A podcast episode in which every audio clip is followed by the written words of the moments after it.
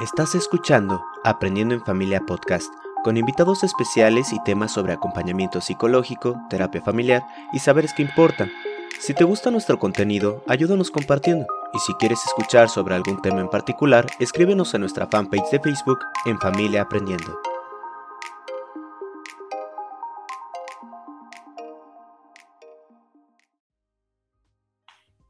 Hola, buenas noches. ¿Cómo están? Estoy muy contenta dándoles la bienvenida a un encuentro más en vivo aquí en Aprendiendo en Familia. Encuentros que a mí me gusta mucho esto de las metáforas, ¿no? Para mí estos encuentros son tejer voces, saberes, experiencias de personas de otras latitudes, de otros lugares, de otras experiencias en torno a temas de familia y adopción, infancias. Anhelamos que lo que aquí escuches te provoque, te invite a reflexionar, te ponga a pensar o te ayude de tal manera que tu voz también se sume y así logremos un compartir cada vez más amplio, más generalizado, en donde este tejido sea aún más robusto y comunitario. ¿Por qué no? ¿No? Se vale, se vale tener estos anhelos. Em, en este sentido, bueno, también te quiero decir que este, recuerdes que eh, estamos en nuestras redes sociales, tanto en Instagram como en Facebook. Ayúdanos a crecer y a llegar a más familias y más personas interesadas en estos temas. Y hoy estoy acompañada por la doctora Minerva, Minerva Gómez Plata, perdón, Minerva, con quien de la mano de Alejandro del Moral, que está por acá, colaborador de Aprendiendo en Familia, conversaremos sobre infancia e institucionalización. Nada más que justo en este título ustedes van a tener una, una grata sorpresa y, mucha información para pensar. Bienvenida, Minerva. Un placer enorme estar contigo. Bienvenido, Alejandro. Muchísimas gracias, Norma. Les agradezco mucho a ambos este espacio y poder platicar. Pues bueno, si me regalas tres minutitos más, me gustaría eh, presentarte es un, amplísimo eh, currículum y, no me quiero eh, brincar nada porque me parece que, que, bueno, es que muy impresionante e importante para lo que vamos a hablar el día de hoy. Minerva es psicóloga social por la UAM, Xochimilco. Es profesora e investigadora del Departamento de Educación y Comunicación docente en la licenciatura en psicología y en la maestría en psicología social de grupos e instituciones, también de la UAM Xochimilco. Es integrante del comité académico de la maestría en psicología social de grupos e instituciones, integrante del área de investigación, subjetividad y procesos sociales, coordinadora del programa de infancia de la UAM desde septiembre del 2019 con estudios en psicoanálisis en el Centro de Investigaciones y Estudios Psicoanalíticos de la Fundación Mexicana de Psicoanálisis, maestría y doctorado en antropología social en la Escuela Nacional de Antropología e Historia. Su línea de investigación en antropología de la infancia y la adolescencia. El título de su investigación, miren qué, interesante, Los caminos del desamparo infantil, intervención, tutela del Estado ante la pérdida de cuidados parentales. Ejes de análisis, subjetividad y procesos sociales, derechos de la niñez, familia, protección especial y participación infantil, intervención ante la pérdida de cuidados familiares, que es parte de lo que vamos a conversar el día de hoy, eh, un enfoque antropológico, psicosocial y desde la perspectiva de los derechos. Muchas de estas publicaciones por favor, si están interesados, están en la biblioteca digital de la UAM Xochimilco o en la página del programa de infancia que, nosotros vamos a poner acá en, en, el live en Aprendiendo en Familia por si están interesados en, ir a, leer esto. Pues bueno, bienvenida Minerva, yo le entrego a Alejandro la conducción de, de esta conversación y por acá me quedo también. Qué gusto tenerla eh, en este espacio que hemos construido con, mucho esfuerzo, profesora. Muchas gracias por aceptar nuestra invitación. Gracias, Alejandro. Y bueno, eh, pues me gustaría empezar hablando primero, a ver si nos puede explicar qué es la institucionalización, porque de entradas el nombre, el nombre a pantalla, ¿no? Entonces, si nos puede ayudar un poquito con eso, ¿qué es la, qué es la institucionalización? Pues ese es el término que se ha empleado desde hace muchos años para hablar, digamos, de, eh, yo diría primero de, cómo se ha institucionalizado el internamiento, ¿no? De niñas, niños y adolescentes en, esto que ha tenido muchos nombres, desde, desde este, internados, albergues, casas hogar, antes, antes casas de expósitos, ¿no? Este, em, entonces, eh, es muy curioso cómo se fue eh, haciendo una connotación muy interesante en, el, en la manera en que estas poblaciones que, que, han perdido los cuidados de sus familias ingresan a estos, en aquel entonces o hace muchos años, este, estos centros este, masivos, digamos, de atención a la población. Eh, y entonces alude a estos procesos de instituir el internamiento o eh, las medidas asilares como un, esquema privilegiado de atención y de protección. Es muy curioso, ¿no? Y entonces este, quedan, digamos, a cargo de, pues, en época colonial de, la, de, las iglesias y después de la beneficencia, ¿no? Y después de la asistencia social. Entonces, este, pero son estos centros de, asistencia social en los que ingresan la población que ha perdido por diversas causas el vínculo con sus familias o está en riesgo de perderlo, pero generalmente es que ya han tenido eh, la pérdida del cuidado familiar. ¿no? Entonces también alude, fíjate, esto es bien interesante, a la cantidad de años que pasan o que transitan ahí. O sea, muchos de ellos, se habla a veces de un promedio de dos años, pero hay casos, muchos, en donde pueden estar casi todo, casi todo su, su vida ah, infantil y adolescente, ¿no? Hasta que cumplen los 18 años. Entonces, también habla de esos procesos tan prolongados, digamos, de vivir en los albergues y las casas hogar o los, o, los centros de, de, asistencia social, ¿no? Ok. Em, me queda claro entonces que la institución, digamos, es, es el acto de eh, desplazar a los niños por distintas eh, circunstancias a un lugar determinado donde van a tener cuidados. La pregunta aquí sería, eh, bueno, dada su experiencia, su investigación y su conocimiento sobre el área, ¿usted consideraría que realmente estas, estos cuidados que se brindan en las instituciones son los suficientes como para que los niños puedan tener un sano desarrollo. Ya no, ya no digamos eh, aquellos que se quedan hasta los 18 años en la institución, o sea, niños que por distintas eh, circunstancias pierden a sus padres y quedan al cuidado del Estado. ¿El Estado es capaz de brindarles todos los cuidados necesarios para que ellos puedan desarrollarse sanamente? Bueno, se ha hecho incluso a nivel regional y también a nivel mundial después de, las, de la Segunda Guerra Mundial, o sea, estudios después de la posguerra, en donde hablan de estos procesos prolongados de internamiento y sus efectos, ¿no? Entonces, hoy mm, sabemos ya por, múltiples estudios que el impacto, digamos, en los procesos eh, de internamiento este, son, son muy altos, son, son un costo alto en términos de los desarrollos de aprendizaje, ¿no?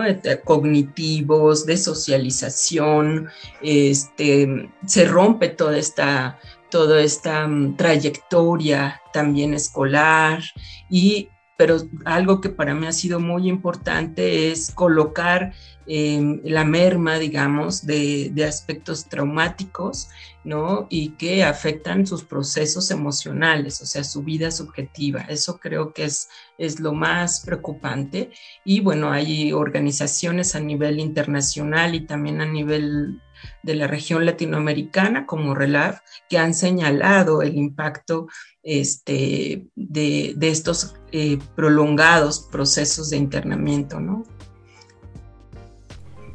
me, llama la atención eh, que hablara, por ejemplo, sobre algunos procesos traumáticos, eh, entendiendo la historia de vida de los niños. Que creo que esto es, algo, esto es algo muy importante porque si bien hay como una intención rescatadora del Estado de ponerlos a, a, su cuidado dentro de instituciones, pareciera que sus historias de vida no son como algo a lo que se le presta atención realmente, ¿no? Que es muchas veces el origen de muchas consecuencias que van a suceder dentro de la institución y fuera de ella, ¿no?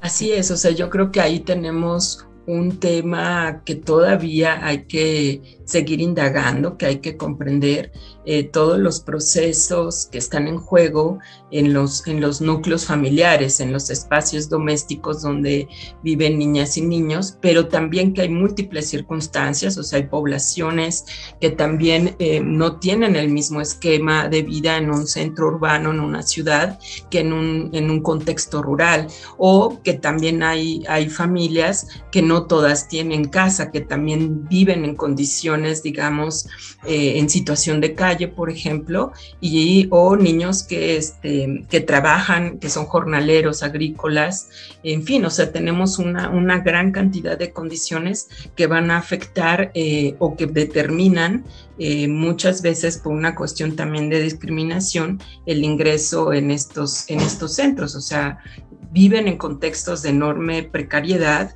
y eh, uno de los temas de las directrices de Naciones Unidas es que los niños no deberían ingresar a estos grandes centros por motivos de pobreza, ¿no?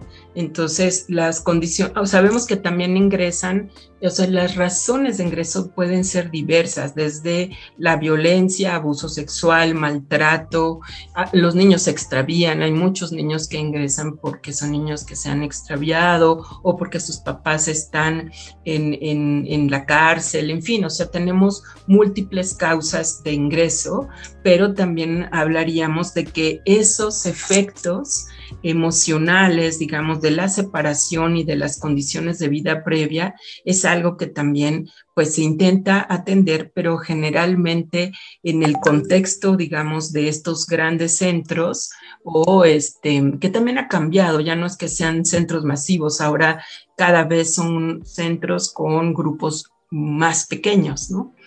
Eso es, es, importante porque se requiere una atención más personalizada y hay que darles un seguimiento, una, una trayectoria, una planificación de qué es lo que va a pasar con ellos en la atención y también en su condición jurídica, porque aquí eh, siempre pesa sobre la condición de estas poblaciones una denuncia, ¿no? Eh, te escucho, eh, Minerva, y entonces con toda esta información y mirando que todavía hoy existen estos, estos modelos de internamiento para los niños y las niñas, ¿a quién beneficia entonces? ¿Qué, es aquello que hace que todavía o que hizo la existencia de estos, de estos centros? ¿no? O sea, si no beneficia a los niños y tiene tal efecto en su, en su salud emocional, mental, en sus capacidades de desarrollo, en su agencia personal, ¿A quién beneficia o a quién beneficiaba esto? Pues es que es, parte de un, de un, proceso histórico, o sea, yo creo que en, algún momento, em, digamos, em, histórico se pensó de larga data que atender a los sujetos eh, con alguna dificultad en su vida este, eh, en estos contextos, digamos, de asilo, eh, era, era de ayuda, o sea, les permitía un, proceso de atención directa como para restituir aquellas cosas que no estaban, eh, que no estaban adecuadas, digamos, a, la vida como se tenía pensada, se debía llevar. Entonces, creo que esto también tiene que ver con estas concepciones del disciplinamiento y de la corrección de la conducta, o sea, tenía que ver con otras concepciones de cómo el sujeto pudiera em, eh, erradicar este, cambiar, transformar una serie de situaciones que eran sancionadas como eh, elementos que podían corromper la, vida, ¿no? Entonces, ahí influyen muchas perspectivas religiosas, también muchas perspectivas jurídicas, ¿no? Entonces se pensaba que estas medidas de internamiento iban a restituir eh, por una parte el alma y por otra parte la conducta y el comportamiento de un sujeto que estaba en riesgo de, eh, hacerse una, de no ser una persona de bien, ¿no? Este, con, todo lo que supondría que eso significaba, ¿no? En, en, otro momento histórico, pero que que este, obviamente eh, lo, que, lo que uno se queda pensando es cómo toda esa genealogía eh, sigue perviviendo en el imaginario de, muchas y muchos todavía, de que esos son los contextos que, pueden beneficiar eh, o puede brindar las mejores condiciones. Quisiera hacer un paréntesis porque hay organizaciones y centros y albergues este, que brindan eh, atenciones eh, valiosas, pero también tenemos que reconocer que en, el entendido de, un mejor bienestar y de una restitución, digamos, de, un derecho a vivir en comunidad, estos procesos de internamiento no son lo mejor para la vida de niñas y niños. Y lo que señalan las, directrices de Naciones Unidas es que este internamiento tendría que ser una medida este, digamos, eh, tomada como última opción, ¿no?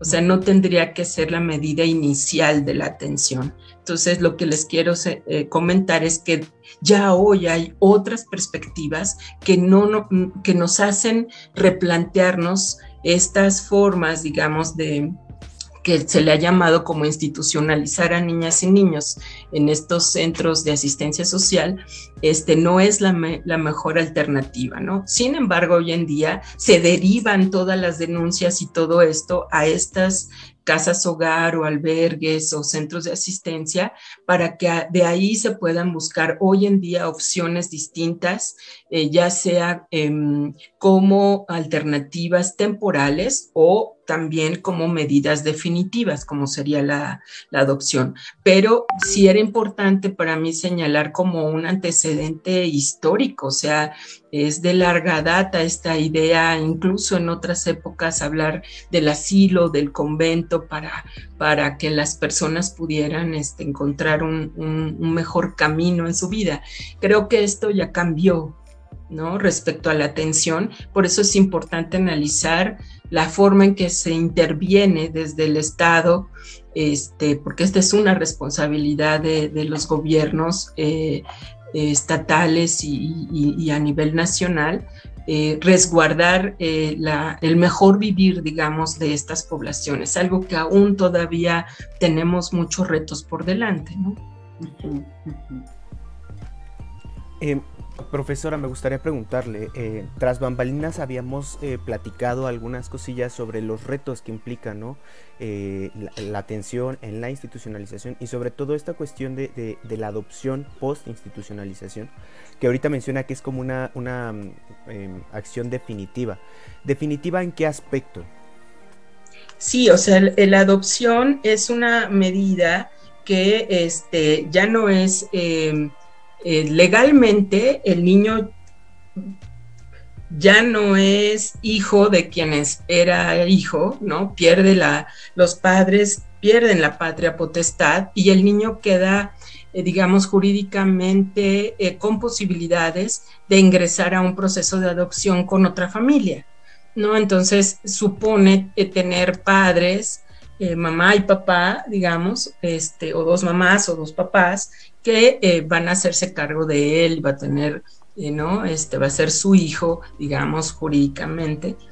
Y este, eso hace que esta, esta medida sea particular para ciertos casos, no para todos los casos que ingresan a, los albergues o que han o viven la situación de haber sido separados de sus familias.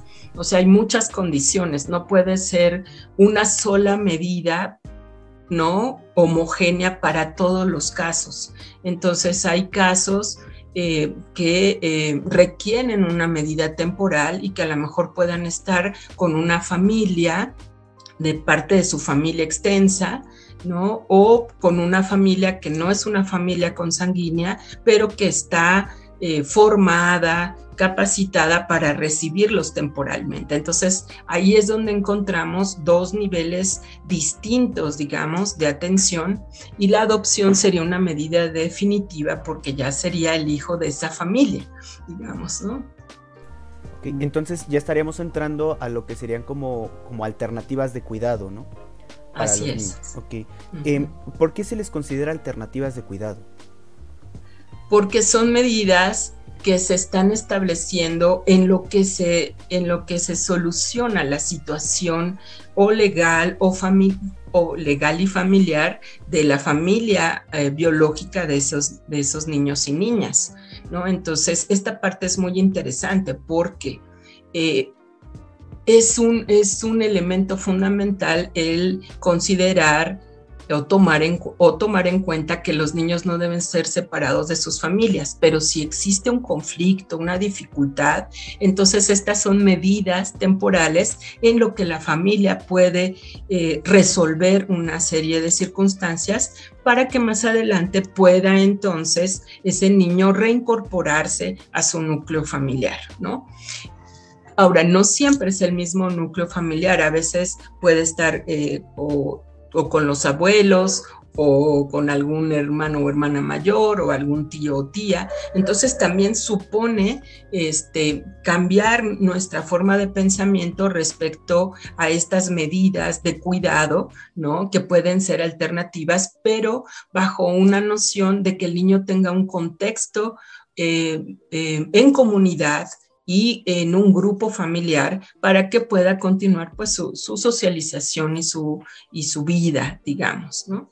Entonces, creo que esto también evitaría este, situaciones que ya algunos este, teóricos han señalado sobre estas rupturas de los vínculos con, sus familias. Ahora, cuando ya hay un antecedente de violencia, por ejemplo, que ha dejado aspectos, eh, fracturas, rupturas, separaciones difíciles y secuelas de violencia, bueno, ahí se toman otras, otras condiciones. Hay niños que no van a poder regresar con su familia y hay en su familia extensa no hay condiciones para que los reciban, entonces esos niños hay que analizar su situación legal y jurídica y si este, se hace la pérdida de patria potestad pueden entrar a un proceso de adopción, pero no todos. ¿No? Entonces hay niños que pueden estar un tiempo con una familia de acogimiento en lo que la familia resuelve una serie de circunstancias y regresar y retornar. Por eso el niño siempre, aquí quisiera mencionar algo que es muy importante, es que el niño no tiene que ir como un paquete de, todo, de todos los demás, sino que es un sujeto y hay que eh, hablar con él todo el tiempo sobre eh, las situaciones que va que está viviendo y que va a afrontar. O sea, también considerar su opinión es fundamental. ¿no? Sí, sobre todo esto de, colocar a los niños al centro, ¿no? Porque al final de cuentas el derecho de tener una familia es, es parte de los niños. O sea, por ejemplo, en adopción hablamos de que, de que el, los papás van a ser papás, pero el niño necesita papás. ¿No? O sea, es, es parte de su derecho y, y, se coloca o se recoloca al niño en el centro y pensar todo lo que está alrededor del cuidado del niño tiene que estar pensado desde su perspectiva, ¿no? Poner, poner mucha atención en ello. Eh, me llama la atención, por ejemplo, em, a mí me, me, cuesta trabajo, por ejemplo, pensar en medidas alternativas de cuidado. Supongo que también le pasa al Estado, eh, porque me imagino que hay muchos desafíos, ¿no? El hecho de que nosotros, eh, bueno, que el Estado en general ocupe como, como primera opción la institucionalización, responde quizá, entre comillas, a un miedo oculto que hay ahí, ¿no? Sobre todo a un miedo que hay dentro de las familias mexicanas, que hay que considerar que no todas son buenas y no todas son lo mejor del mundo, ¿no? También un poquito para derrumbar ese mito de la familia perfecta. ¿A qué, cree que responda entonces esta necesidad de estar queriendo institucionalizar a los niños y qué desafíos se enfrentan los cuidados alternativos frente a la pérdida parental? Bueno, eh, creo que, los desafíos todavía son, son muchos, o sea, tenemos muchos eh, retos por delante también eh, no solamente en términos de la sensibilidad, sino que podamos eh, formarnos en, nuevas perspectivas, ¿no? Sobre todo considerando eh, la prioridad digamos, del bienestar de niñas, niños y adolescentes. Entonces, esto es algo que no estaba antes en el foco. La, la Convención de los Derechos coloca este tipo de, temas. Eh, también hay muchos cuestionamientos respecto a, a, pensar que que, los niños todos tienen que estar en familia y que todos van a estar cuidados cuando sabemos que en los contextos de muchos países hay niños que eh, trabajan, que no siempre pudieron estar con su familia, etcétera. O sea, hay, muchas, hay muchas circunstancias en juego, pero eh, es como poder cambiar esa, esa perspectiva y considerar que el, el, modelo de internamiento respondió a un, a un contexto histórico particular, ¿no? Y hemos cambiado hay muchas cosas que se han transformado, entre ellas considerar que la población infantil y adolescente que ha perdido los cuidados familiares o que han sido víctimas de algún delito requieren una, una perspectiva en donde se les considere como sujetos de derechos. O sea, ahí sí ya está establecido nuestra constitución y entonces es cuando volteamos a ver que todos estos rutas de atención no tienen eh, aún eh, en, este proceso no todas tienen ese enfoque de derechos humanos, ¿no? Y que, y que las instancias gubernamentales, pues, eh, son, son las encargadas de vigilar que eso se haga. Entonces, como que son muchos niveles, o sea, hay que trabajarlo culturalmente, pero también trabajarlo en términos de las, de las prácticas de gobierno, ¿no? De las prácticas, digamos, de estos modelos de, atención y de las concepciones de protección que esas prácticas pues han, han colocado y, que ahora podemos decir, no, eso no es protegerlo, eso eh, afecta su, su, proceso de vida y podemos encontrar puntos intermedios, ¿no? Hay mucho, creo que sí hay muchos mitos, o sea, este, eh, quizás deberíamos tener más al alcance eh, otras experiencias, experiencias eh, interesantes respecto a la, al, acogimiento familiar, ¿no? En donde los niños no tienen que estar en estos centros que además también pues son muy mm, tienen costos altísimos en términos de presupuesto no y, y que sería muy interesante una restitución en el tejido comunitario ¿no? Ah, teniendo familias, también hay acogimiento informal, ¿no? O sea, en México también es muy común de que se fue a vivir con, la, con, con, su madrina o con su padrino, o etcétera, ¿no? Entonces, este, o se va a ir a vivir un tiempo para estudiar la primaria en otro lugar, en fin, ahí, las familias también se van apoyando en esas eh, formas informales, pero también eh, tenemos que pensar que hay procesos que eh, se tienen que hacer desde las instancias eh, jurídicas cuando un niño se encuentra en todo este entramado, arquitectura institucional, digamos, de, atención y de, protección a sus derechos, en donde también tenemos que considerar que el, que pueda tener una vinculación con la comunidad y en entornos lo más cercano a espacios de redes familiares, de apoyo, de ir a la escuela, de contar con, un contexto que lo, que lo pueda acoger, que lo pueda acompañar en su vida. Yo creo que eso es fundamental y romper con esos mitos de que, este, que ha pasado mucho también eh, en otros países, de que vivir con estas familias de acogimiento implica que están en, en mucho riesgo, pero el riesgo está también en los centros de asistencia social. Minerva, eh, hace un momento, cuando te escuchaba decir que esta, esta metáfora, ¿no? De los niños como un paquete que pasan de aquí, allá y allá y allá, ¿no? Y como en, esta idea de los niños al centro, ¿no? Los efectos que eso tiene en su desarrollo integral, ¿no? también me preguntaba en, este, en estas nuevas alternativas de cuidados para los niños, ¿cómo va la parte jurídica? Es decir, ¿está al día, digamos, o por lo menos está cercano a que estas nuevas posibilidades existan en concreto para los niños y las niñas y acabar con ese, con esa, ese internamiento que suena como a cautiverio?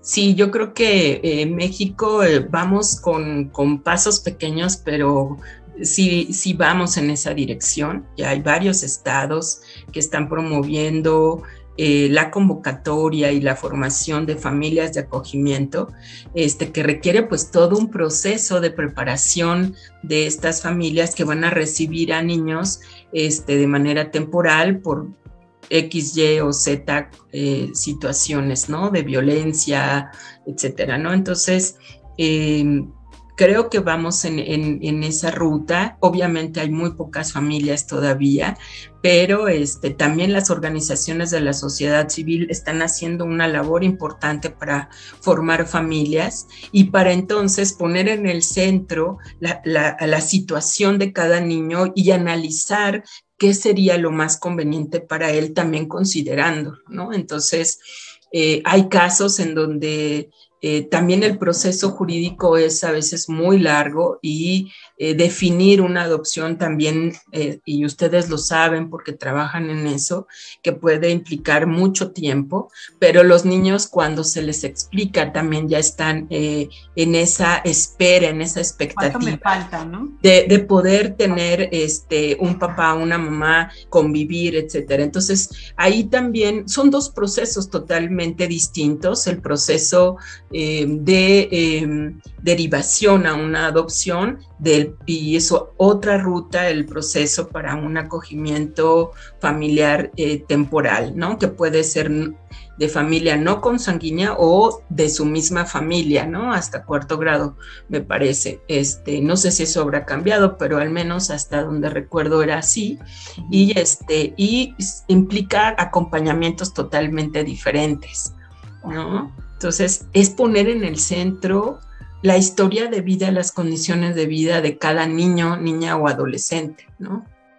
Claro, no verlo como un concepto justo, ¿no? Ni el concepto del cuidado alternativo, ni la adopción como un concepto, sino como una experiencia de vida. Sí, sí, o sea, es, es, algo que tiene que operar en, en, y hace converger a todo un sistema, a una distintas instancias a nivel gubernamental que son las que tienen que certificar estos, estos procesos, ¿no? Entonces a mí me da mucho gusto, por ejemplo, eh, ver que muchas organizaciones ya, ya tienen ese enfoque, ¿no? Y trabajan todo el tema, ¿no? De, de la reintegración familiar, este, o de fortalecer situaciones en las familias que pueden eh, llevar a una posibilidad de ruptura o de separación. Entonces se trabaja ahí eh, con, una visión, digamos, también eh, que anticipa ¿no? La separación de, niñas y niños de sus familias. Ahora, hay otras familias que realmente tienen condiciones muy adversas, no pueden hacerse cargo de los niños y ahí entonces entra justamente o el acogimiento eh, familiar temporal o si hay no hay condiciones de restitución con su familia, entonces entra todo el proceso de pérdida de patria potestad para que ese niño pueda quedar liberado jurídicamente. No sé si ese, no, no soy pues, mi área es la psicología, la antropología, así que de, derecho, ¿no? Mm, pero me atrapa, todo eso es, son, es un ámbito muy complejo, muy interesante, porque entonces ya en esos procesos es que el niño también entiende que, que no va a poder regresar con sus familias de origen biológica, pero puede encontrar el vínculo con, con, con una nueva familia. Y los niños eh, generan mucha expectativa y ahí es otro campo, otro ámbito de análisis totalmente eh, diferente, ¿no? Y en el que hay que acompañar, en todas estas líneas hay que acompañar lo que va ocurriendo, no es que ya se derive y ya, sino que hay que hacer procesos de seguimiento para saber cómo está el niño principalmente y cómo la familia y el niño pues van en un proceso de acoplamiento, ¿no? No sé, eh, mira, te quiero leer algunos de los comentarios. Sí. Eh, Cervantes aporta, dice, eh, me imagino que es en el momento de la conversación cuando te decía que es, que quién ganaba con esto, ¿no? O, quién perdía, está clarísimo que quién pierde, ¿no? Pero sí, quién se beneficiaba de esto. Y entonces me parece que menciona, dice, es una transición de una perspectiva asistencialista interviniendo como si las personas fueran objetos y no sujetos de derechos como actualmente se plantea, ¿no? que es un poco lo que comentabas. que estas medidas alternativas que evitan el internamiento para que el niño, niña o adolescente siga en su núcleo familiar y de comunidad por las condiciones que se, y afectos negativos, ¿no? Gaudencio Rodríguez te manda muchos saludos. Saludos a Gaudi.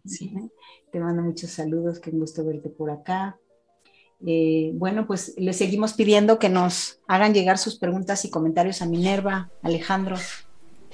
De hecho, em, hay, un, hay una pregunta que hace eh, González, eh, Cervantes, perdón, eh, eh, tal cual dice, ¿cuáles son los efectos de la institucionalización en niños, niñas y adolescentes?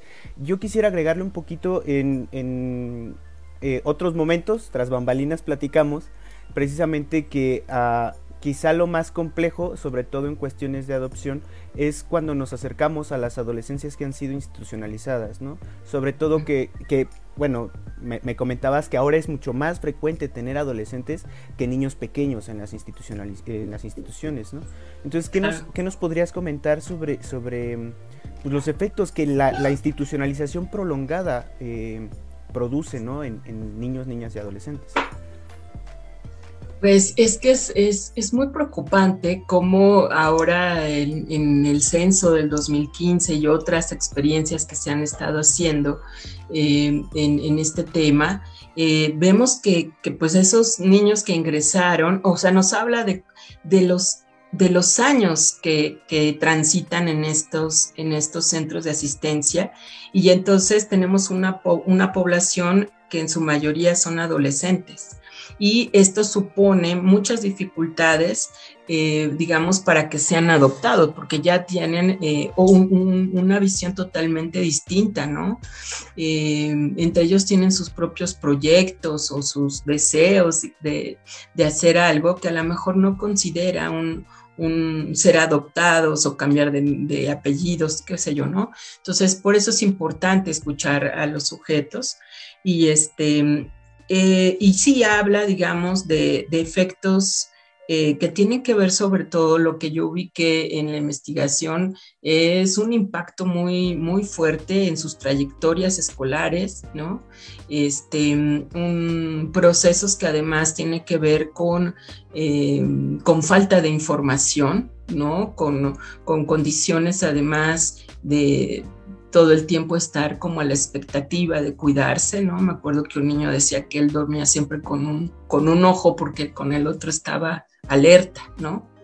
Este, para cuidarse, etcétera. Entonces, eh, y en los niños em, pequeños, o sea, la primera infancia, los impactos son mayores y creo que ahí ya tenemos em, pues mucha información de, de, de, autores, ¿no? Que han trabajado todo el tema Em, del desapego, ¿no? de la hospitalización en el caso de Spitz, de Bowlby, y, que merma todas las, condiciones de los vínculos que son necesarias para, para la vida, ¿no? para aferrarnos a la vida. O sea, eh, como seres humanos necesitamos el vínculo y entonces cuando, cuando existe esta, esta condición, digamos, de deprivación de esa posibilidad de vínculo, pues las secuelas subjetivas en el desarrollo psíquico, que es fundamental en la primera infancia y en los aspectos, pues,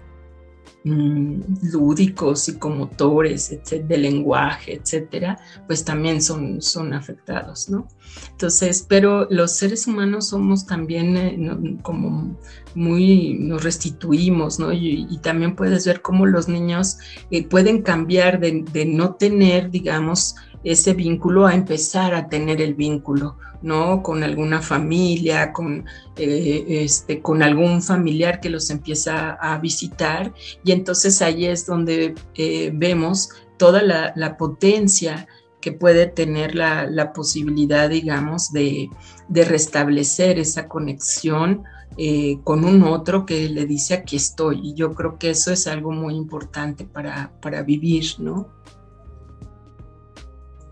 Sí, los, los impactos son muy, muy fuertes, pero em, creo que también hoy en día hay muchas organizaciones y muchas este, eh, eh, albergues o casas hogar que también ya están tomando en cuenta la importancia de darles un trato digno en estos espacios, ¿no? En el informe de la Comisión Nacional de Derechos Humanos que publica en 2019, habla, digamos, de muchas quejas, ¿no? En, a los centros eh, de asistencia social, en donde em, se señalan, digamos, malos tratos, por decirlo menos, ¿no? Y este, yo creo que esto es algo que también tenemos que replantearnos, porque existen eh, condiciones de discriminación por el hecho de no, de no estar con sus familias, ¿no? O por el hecho de tener una, una condición o extracción de una comunidad indígena o etcétera, ¿no? Este, eh, y yo creo que esto es algo que también tiene que alertarnos a eh, cómo, cómo reflexionar y colocar el tema de lo diverso en estas poblaciones, que además, pues todavía no tenemos un número exacto, ¿no? En, los censos, este, pues varía entre 33 mil, en veintitantos mil, ¿no? Em, creo que también hace falta poder contar con un sistema de información eh, efectivo para darle seguimiento a todos los casos, saber a dónde se fue cada niño, que eso se señaló desde este desde el caso de Casitas del Sur, ¿no? Decir, a ver dónde están los niños y qué pasa con ellos. Por ejemplo, en las, en las directrices se señala que los niños deben estar lo más cercanos, si van a un centro de asistencia social, lo más cercano de su comunidad, ¿no? Y de repente, pues ya, si, si, si fueron este, ingresados en la Ciudad de México, de repente ya los, los llevan a otro lugar, ¿no? Entonces, eh, esto va generando procesos de internamiento muy prolongados que también tenemos que tener como alerta, ¿no? Y este, me parece que también el considerar otras medidas, como en otros países, en España, por ejemplo, que a los adolescentes, em, para, para poderlos vincular con el medio comunitario, eh, viven en departamentos, ¿no? Entonces empiezan a generar procesos de socialización o laborales, etcétera, y siempre son acompañados por personal, pues, eh, formado, este, capacitado, ¿no? Este, en estos, en estos temas. Entonces, es muy preocupante, regresando al inicio, ¿no? De esta población adolescente tan alta que tenemos en los centros de asistencia social y que eh, nos yo creo que tendríamos que cambiar un poco esa idea como que eh, eh, niñas, niños y adolescentes no pueden ser sujetos que puedan tomar decisiones y, y con eso a lo mejor complementaría lo que voy a decir ahora, esta primera definición, porque yo creo que lo que pesa más en todos estos procesos tiene que ver con la institución de la tutela, o sea que la noción de tutela los define como dependientes de un otro, de un adulto que los represente. Como objetos, ¿no? Y, lo, y, se contradice ya con todos los avances en materia de derechos humanos, todas las reformas a, la Constitución, ¿no? toda la transformación y los aportes en la ley general, en donde pues son sujetos de derechos, ¿no? Entonces, este, y que tienen que ser, este, pues, em, reconocidos como tales y además tener prioridad en todos los procesos de, atención, porque lo que estamos preservando es, el, es, el, es cuidar la vida de estos sujetos que han tenido condiciones adversas y que tenemos que replantearnos cómo vamos a, cuidar de la mejor manera la vida de cada una de ellas y ellos. Minerva, tengo aquí una presentación, una, una pregunta que quisiera plantearte de Levin Elías que te manda a saludar y por cierto también te manda a saludar Giovanna Mer, que estuvieron juntas hace unos siete años en una mesa de trabajo de infancia. Pero eh, Gracias. manda a saludar y Levin dice, eh, una cosa es la reorganización del sistema de institución, institucionalizante y otro el proceso de desinstitucionalización. ¿Hasta qué punto consideras que en ese proceso de un bebé adoptado, sea importante mantener un vínculo, aunque sea histórico, aunque sea en su imaginario, con la institución? Creo que, hay una responsabilidad, ¿sí? Hay una responsabilidad del Estado de darle seguimiento. Ahora, en el tema de la adopción, eh, hoy sabemos que hay muchos niños y niñas que regresan porque no logran establecer ese vínculo, ¿no? Hay dificultades, se rompen con muchas fantasías, ¿no? De, la adopción y de tener un hijo. Entonces, hay que acompañar a las familias, hay que acompañar también cómo, cómo están las niñas y los niños en ese proceso. Entonces, este, creo que es, una, es un compromiso, es una responsabilidad también para eh, poder trabajar esos puntos en donde los eh, nuevos papás y mamás se sienten eh, también confundidos con estas expectativas y es necesario que estén, que estén acompañados, ¿no? Entonces, eso es como un tema. Ahora, el otro tema tiene que ver con en cómo eh, generar procesos de desinstitucionalización y creo que ahí es donde entra en todas sus posibilidades con las medidas alternativas de cuidados, ¿no? Entonces, em, que implica que podamos romper ya ese esquema histórico, este, añejo, también en, un punto me parece ya eh, anquilosado de que, de que esos son los espacios en donde tenemos que eh, dar la protección a los derechos de niñas y niños que han sido víctimas de algún delito o que este, enfrentan situaciones adversas con sus familias, ¿no? Entonces, em, ahí supone un cambio, creo, importante. Ah, por, ahí, por ahí me preguntaban Em, respecto a las casas de acogida y si estas podrían ser una, una, opción para niños, niñas y adolescentes que tienen una historia de violencia y un proceso, por llamarle, complicado. O sea, es, es hipotéticamente hablando, un, niño o niña que ha sufrido una situación de extrema violencia, que está pues, realmente con, con, síntomas y efectos del trauma que ha vivido, eh, ¿es conveniente eh, meterlos a una, a una, caja, una casa de, acogida?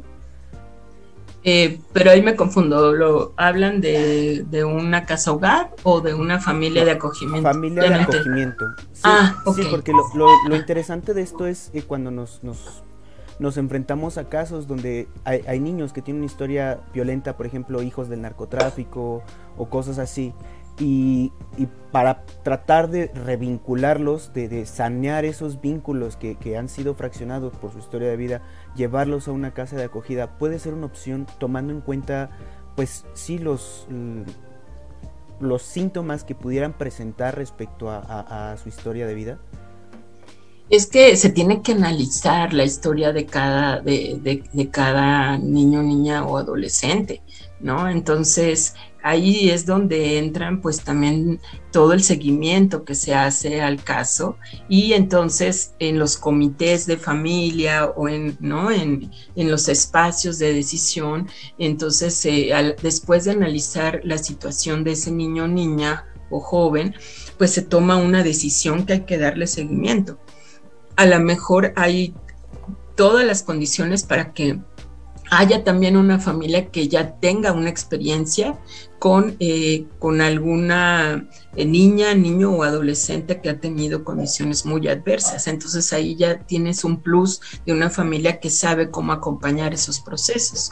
O sea, sí hay que, hay que formar a las familias y ya hay casos que a lo mejor no van a querer irse con una familia, que lo que van a decidir es quedarse en un centro de asistencia social. Ahora, cuando eso es, es esa situación y que es la última medida y la última eh, este, posibilidad, digamos, de atención, ahí es donde entra también toda la transformación de estos eh, centros eh, de, de casas hogar o de internamiento, en donde también pues son grupos pequeños, no son masivos ya, requieren también un seguimiento, un plan de vida para ver cómo, cómo va su proceso, ¿no? Y también eh, en términos escolares, en términos eh, de revinculación con la comunidad, de actividades, etcétera, ¿no? Entonces, también supone eh, que estos centros de asistencia social, pues, puedan em, generar condiciones también con un enfoque de derechos, ¿no? O sea, de garantizar en la medida de lo posible este, y con todo su compromiso que, quienes estén ahí estén lo mejor que se pueda, ¿no? me llama, me llama mucho la atención eh, lo que comentas, porque yo me lo imagino así como tratando de, ver qué variables son las importantes en esto, sobre todo en, lo que mencionamos hace rato, ¿no? La reorganización de la institución. Eh, creo, que, creo que uno de los grandes retos y más importantes sería una preparación profesional, no solo de aquellos que van a estar atendiendo a los niños directamente, eh, llámese consejeros de vida, psicólogos, trabajadores sociales, sino que en realidad creo que eh, la, gran dificultad de poder instaurar este tipo de, asistencias es que hace falta gente, que hace falta, que hacen falta recursos económicos. Eh, sí sale evidentemente más barato que una institucionalización, pero también se requiere contratar especialistas, también se requiere contratar este gente que esté informada del tema y, capacitaciones, etcétera. O sea, realmente creo que eh, hay una gran dificultad, ¿no? Hay que tendríamos que estar viendo también la manera de, aminorar el golpe para generar una transición un poco más eh, apacible, ¿no? Sí, es que se necesita seguimiento, o sea, se necesitan equipos que puedan acompañar los procesos de vida eh, de, estas niñas, niños y adolescentes, ¿no? Entonces creo que eh, para mí ahí sería como, como un punto de, mayor eh, operatividad o aplicación el, que haya estas, estos grupos, digamos, este, de especialistas que estén dentro de la comunidad y dándoles seguimiento, ¿no? Sea, esto es muy interesante porque entonces es estar más en lo local. es que están estos, estos seguimientos más en lo local ¿no? Y además con una posibilidad de información entre las distintas instancias, eh, ¿no? Tan municipal, estatal y también nacional, porque en el caso de los centros de asistencia, pues es la Procuraduría eh, Federal la que, la que lleva toda la parte del registro, seguimiento, ¿no? Y, este, y autorización de, los centros de asistencia social. Entonces, este, sí implica como un, punto que también esté muy cercano a, lo comunitario. Yo creo que ahí hay experiencias en otros países que son muy interesantes y que entonces no, nos llevarían a pensar en que toda esta estructura de los sistemas de protección este, en, sus, en todos sus niveles implica que el nivel municipal o nivel local tiene una serie de, de, brazos, digamos, de equipos que van a hacer el acompañamiento de eso. O sea, no tienen que ser las organizaciones solas, sino que tiene que converger, tienen que haber una, una interacción, ¿no? una articulación entre distintas instancias. E, evidentemente pareciera que, el tema además de lo complejísimo que es, porque son muchísimas variables, también destaca esta cuestión comunitaria, ¿no? Creo que lo importante de esto es volver a repensar qué es la comunidad y algo que inevitablemente como que se ha perdido, eh, no solo en esta sociedad mexicana, sino también en muchas alrededor del mundo, donde la comunidad deja de ser algo importante y la comunidad deja de arropar a los individuos. Entonces, eh, yo siempre tengo en la, en la mente esta, esta frase que dice Norma, ¿no? De hagamos tribu. Eh, me gusta, me gusta esta cuestión de hacer tribu porque creo que sí, o sea, al final de cuentas el cuidado de los niños debería ser algo que nos competiera a todos, ¿no? Que todos pudiéramos hacer algo en ello y y a veces como que parece difícil lograrlo, ¿no? Sí, algo, por ejemplo, que, para mí era, era muy impactante es cómo un muro, o sea, cómo un muro hace la diferencia entre, entre la separación de las realidades de la vida. Entonces, para mí era muy impactante, era atravesar solo la caseta de vigilancia y de, te encuentras un mundo que, eh, que hace una distancia enorme con lo, con lo que pasa del otro lado, ¿no? Entonces, eh, creo que, esta idea, digamos, de, las medidas alternativas, este, es una invitación, me parece un instrumento valioso eh, para eh, poder hacer una, una, aplicación en términos de, restituir el tejido comunitario, el, que haya familias que se quieran comprometer en, el cuidado de, de los hijos de otras familias que en ese momento no pueden hacerse cargo de, ellas o ellos. Y este, entonces sí implica una, una visión distinta del, cuidado de aquellos niños que no pueden estar con sus familias, ¿no? Sí, y es una, es, vaya, eso trastoca todo lo que entendemos. Es una deconstrucción total en términos de lo que estamos entendiendo por cuidado, de la ética del cuidado, ¿no?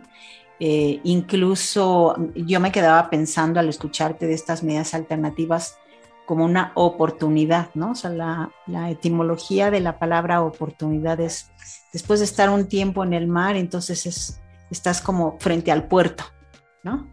Frente a la posibilidad de tener un paso para hacia algo que sea distinto y que sea mejor, ¿no? Yo, yo me preguntaba en, en, en, los, en otros países que tienen ya estas medidas alternativas eh, implantadas, cómo conviven estas medidas alternativas con el proceso de adopción. Es decir, hay familias que se convierten en familias de acogida con la intención de adoptar, o ahí hay un proceso distintivo entre cuál es la motivación para participar en estas medidas alternativas, porque, no sé, me quedo un poco pensando si, si no vaya a haber por ahí o si está pensado que eso sea así, porque, no sé, sería una como darle la vuelta para llegar a lo mismo, ¿no? no Sí, son, son dos rutas diferentes. Porque pudiera haber una familia, la familia este, eh, que va a adoptar eh, puede tener previa a la, parte de la, formalización de la adopción, este, tener una, interacción o un, algo similar a, una, a un acogimiento preadoptivo. Convivencia. ¿no? Exacto, en lo que, por ejemplo, todavía no se define este, el, juicio de la pérdida de patria potestad. Entonces, para no prolongar tanto tiempo y la, está en juego la expectativa de los niños, pueden hacer esa convivencia o puede establecerse esta, esta, pero es otra cosa, o sea, son dos caminos totalmente distintos. Una familia de acogimiento temporal, pues... Eh, em, pues parte del proceso es, es, es que puede en algún momento... Un asunto de identidades incluso para el niño también, ¿no? Sí, o acompañar el retorno a la, familia biológica del niño. y, se establecen vínculos también, ¿no? O sea, hay experiencias eh, muy interesantes en, ese sentido, en donde mm, no tiene que ver contener eh, la patria potestad de un niño o una niña para, para establecer un vínculo. ¿no? Sino que esta familia de acogimiento temporal está haciendo una labor que, que, que así fue acompañada para, para que lo hiciera, ¿no? Entonces puede estar conviviendo en distintas etapas de su trayectoria con, con varios niños en distintos momentos, ¿no? Y, eso, cumplir esa función. Ahí es donde creo que nos cuesta mucho trabajo, ¿no? O por ejemplo, una medida temporal de emergencia, un bebé que lo encuentran y a lo mejor dice, bueno, este, yo lo puedo cuidar un tiempo en lo que encuentran a la familia. O sea, siempre hay que pensar en, poder ubicar a, las familias o este, a, los parientes cercanos de ese, de ese niño o niña, ¿no? Entonces, es muy esperanzador escuchar eso, realmente, ¿no? Pensando en los niños, ¿no? Es esta, esta posibilidad de tener un tránsito menos gravoso, haber para haber restituido sus derechos, de pertenecer a una familia, tener un espacio comunitario donde desarrollarse, ¿no? Creo que abre muchas posibilidades. Sí, incluso pensaría que es como eh, resolver eh, una serie de circunstancias eh, que no necesariamente tiene que llegar a un conflicto jurídico, digamos, ¿no? O una denuncia. Entonces, este, por eso creo que ahí nos hace falta lo, ese trabajo con las familias, ¿no? Para poder acompañar o evitar estos procesos de deterioro en los vínculos, ¿no? Y este, ahí hace falta ese trabajo comunitario que puede eh, establecer una serie de elementos eh, de alerta y de acompañamiento para evitar las rupturas también, ¿no? Me emociona pensar que ahora que estamos en esta conversación contigo, pues hay la vida ahí de, niños viviendo en instituciones esperando tener esta oportunidad. Y hay muchos otros niños que a través de estas medidas alternativas podrían ver restituir sus derechos. Yo creo que nos dejas flotando en el ambiente, ¿no?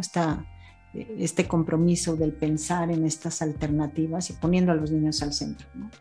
Creo que hoy estuvieron aquí ellos muy presentes, muy representados y su voz puesta aquí, ¿no? Para que eh, pues tomemos conciencia, como decía Alejandro al principio, ¿no? Como que es algo que nos, nos interpela, ¿no? Nos...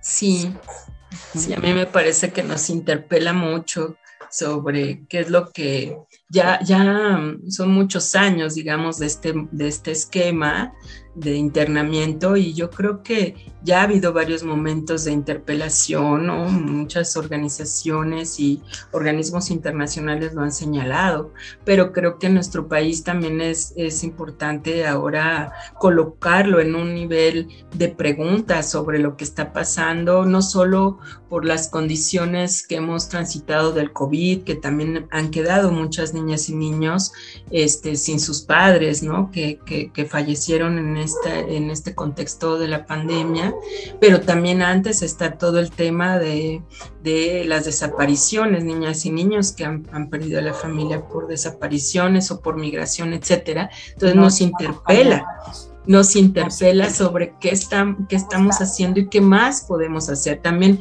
creo que convoca un poco em, el, el, vivir las experiencias de estas propuestas para, para evaluarlas, para trabajar en red, ¿no? Para este, para poder pensar juntos, este, si es cómo se va cambiando los procesos. Es que ya en, el seguimiento de los procedimientos es que uno, y de los casos, es que uno va aprendiendo muchísimo, ¿no? Y entonces evitar todo este tema de la judicialización, de las historias de, estas familias, sobre todo de estas niñas, niños y adolescentes. Pues eh, no sé, Alejandro, si tuvieras alguna pregunta antes de pedirle a Minerva que nos deje algo más de todo lo que hemos estado escuchando y que es una invitación. Híjole, es que la verdad yo también me quedo muy, muy impresionado por el tema, sobre todo porque es algo que, pues, gracias a que estamos aquí en Aprendiendo Familia haciendo pues, la labor todos los días, es algo que vemos, no es algo que, notamos. Ah, somos capaces de notar que hay muchas necesidades y algo que, que, me llama mucho la atención fue un concepto que nosotros aprendimos en la carrera en psicología, ¿no? De el niño sácer eh, los niños que no, no, son vistos o no son vistos a propósito, ¿no? que se marginan, hablando precisamente de, los muros que dividen el, adentro, el, aquí, el cercano con el allá afuera. ¿no? Eh, me llama la atención porque pareciera ser que a pesar de que se está avanzando no con pasos agigantados, porque la verdad es que se requiere mucho, mucho trabajo, mucha atención de muchas personas para que esto suceda. Eh, pareciera ser que todavía a veces se nos olvida que los niños son sujetos de derecho y que todos, y sobre todo que son personas, ¿no? En este, en este orden adultocentrista pareciera que los niños deben estar ahí porque se tiene que cuidar, pero no nos preocupamos porque se desarrollen realmente bien, ¿no? Y esto evidentemente tiene consecuencias a largo plazo, eh, no, solo, no solo personales, no solo a nivel psicológico, fisiológico para los niños, para los padres, sino también eh, a nivel social. Eh, hay muchos niños que no están, no están siendo atendidos y que cuando llegan a una mayoría de edad o cuando ya están más grandes, pues evidentemente también generan un costo alto para el Estado y la sociedad, ¿no? En el sentido de recursos para salud pública, recursos de seguridad pública. Entonces, creo que lejos de estar marginando a las personas eh, en general, eh, recluyéndolas en instituciones, porque al final de cuentas es eso, ¿no? O sea, ojalá fuera nada más seis meses, tres meses lo que pasan en la institución, pero o sea, son años, son años que, que se la pasan literalmente encerrados a la espera de que algo cambie su situación y su vida pues se fue en eso, ¿no? Su infancia se fue dentro de cuatro paredes, a lo mejor sí con atenciones, con talleres y cursitos y lo que quieran, pero ¿dónde está lo demás? ¿Dónde está la sociedad? ¿Dónde está el, desarrollo personal, social, psicológico, emocional que, que, todos necesitamos, ¿no? Y lo más preocupante es que son muchísimos niños y no sabemos realmente cuántos son, ¿no? Creo que eso es lo que, lo que debería también como darnos una red flag para que nosotros digamos, hay que hacer algo, ¿no? Tenemos que hacer algo porque no puede seguir esto así. Eh, hace unos días usted me comentaba, ¿no? ¿Por qué institucionalizamos a los niños? O sea, ¿por qué? Y no pude responder la pregunta porque realmente no tiene un porqué. O sea, ¿por qué lo hacemos? ¿Por qué lo ocupamos como una primera opción cuando no debería ser así? Mm, creo que eso habla mucho, habla mucho también de, de lo que nosotros como sociedad pensamos y hacemos sobre los niños. Sí, Sí, es como desnaturalizar, ¿no? Estas lógicas em, de encierro, ¿no? De, eh, de exclusión, ¿no? Que bueno, en, esta época los niños, afortunadamente, en, algunas este, casas hogares, salen, ¿no? Salen a la escuela, eh, pueden ir incluso este, a, hacer trabajos de equipo o, los invitan algunos amigos de la escuela, etcétera. Pero eh, de todos modos es como interpelar esta concepción, digamos, del, del, cautiverio, como decía Norma, del asilo, ¿no? Y, este, y preguntarnos por qué tenemos que seguirlo haciendo así, si pudiera haber otras estrategias que eh, permitan eh, esta, este acceso a, la restitución de sus derechos de otra manera, ¿no? Sospecho que Foucault nos daría formidables respuestas. Sí. Formidables respuestas. Sí, sí. Y bueno, yo, yo eh, quisiera aprovechar la, la, oportunidad además de agradecerte, Minerva, que hayas estado aquí. Ojalá podamos continuar esta, estas conversaciones en este tema que a todos, a todos importa. Eh, comentarles que mm, jueves, precisamente viernes y sábado, se celebrará el tercer encuentro nacional de acogimiento eh, y adopción en Monterrey, organizado por ABA, Adopción y Acogimiento Familiar por ahí vamos a estar. Creo que eh, pues son otras voces que se están sumando a esto y que nos toca a todos, ¿no? O sea, ir a derribar esas paredes. La verdad es que me quedo después de esta conversación con, con dos frases tuyas que me las quedo en la imaginación y me las quedo de motivación. Una de ellas es los niños como un paquete, ¿no? Y nosotros en la indiferencia. O sea, y la segunda frase con la que me quedo es lo que sucede cuando cruzamos la caseta y cruzamos la pared para estar cerca de estos niños que están, a pesar de que salen, que van y vienen, cerca de estos niños que no decidieron ellos, decidimos nosotros. Y que esas decisiones tienen repercusiones en su vida, en su biografía y en su futuro. Entonces, con esas dos imágenes me quedo y este, conmovida pensativa, reflexiva, reflexiva y pues entrarle a la acción. Muchísimas gracias, Minerva. Una gozada esta conversación contigo. Gracias, Alejandro. Gracias, gracias. Muchas gracias por esta charla. Yo creo que, que eso es, es, muy interesante, esta como retroalimentación. Les agradezco mucho porque es, sigue siendo un, un ámbito que, que, me preocupa y me, y me sigue ocupando y, y pues qué bueno que se pueda seguir generando el interés y las redes, porque además esto depende de, eso, de establecer redes de trabajo, no es de un día a otro, ¿no? El cambio. muchas, muchas gracias, profesora, por, por habernos aceptado la invitación. A ti, Alejandro y a Norma, gracias. Y eh, les quiero recordar a todos aquellos que nos están escuchando y ahorita y viendo también que eh, esto se va a quedar grabado, lo vamos a tener disponible ahí en la página. Tenemos muchos de nuestros lives están ya disponibles en Facebook, en formato podcast también, lo pueden encontrar en Spotify o en cualquier este reproductor que tenga acceso al feed RSS, pues como Chromecast, eh, también está SoundCloud, eh, iTunes, bueno, donde quieran y donde les guste más. Em, también, bueno, ya como letanía este, de marketing, ayúdenos un poquito a seguir creciendo la página, a, llegar a más personas. Son temas de interés que eh, sean familias por adopción o no, eh, les ayudan mucho a aprender, nos ayuda mucho a nosotros también como a, adivinar y a ver cómo podemos llegar esta información a ustedes. Y bueno, eh, ahí está nuestro Instagram, por favor denle un poquito de amor, denle like, tenemos contenido completamente diferente, síganos. Eh, y bueno, muchas gracias por habernos escuchado, muchas gracias profesora Norma, gracias por darnos este espacio también. Feliz de la vida. Y Les mando un abrazo. Gracias, igualmente. Gracias. Muy buena noche. Buenas noches. Hasta luego, nos vemos la siguiente semana, cuídense mucho. Hasta pronto.